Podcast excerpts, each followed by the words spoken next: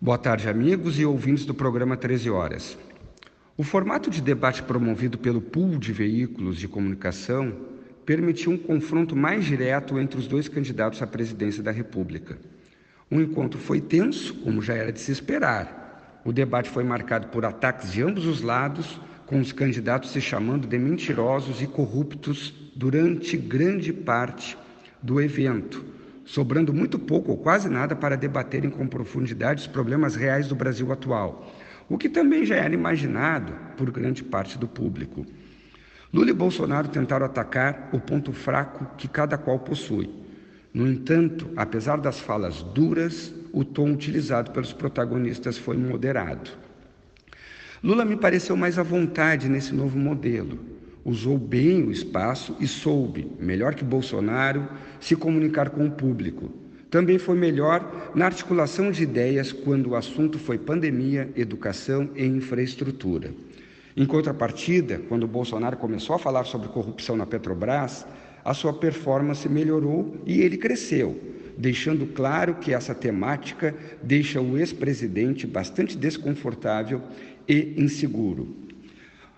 Mas o pior equívoco de Lula foi não ter administrado o tempo adequadamente, permitindo que Bolsonaro falasse por quase seis minutos sem qualquer tipo de intervenção no final do terceiro bloco.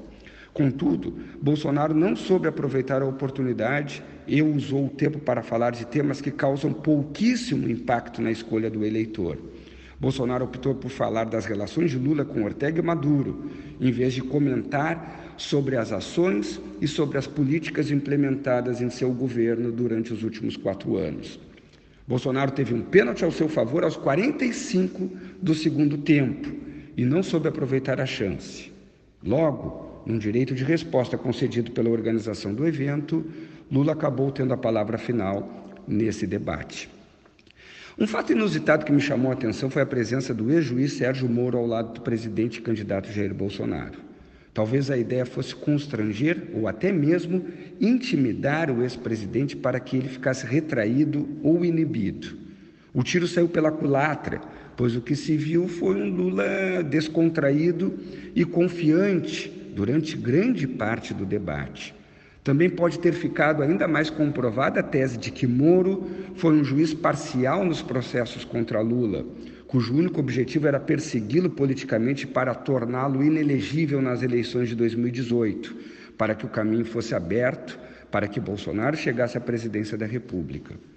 Sabemos que, que a questão é bem mais complexa que isso, mas a presença de Moro nesse debate pode ter causado essa sensação no eleitor. Por fim, concluo com a firme percepção de que nenhum dos candidatos saiu plenamente vitorioso do confronto. Acho que Lula foi sutilmente melhor no conjunto da obra, mas tampouco conseguiu aumentar a diferença em relação a Bolsonaro.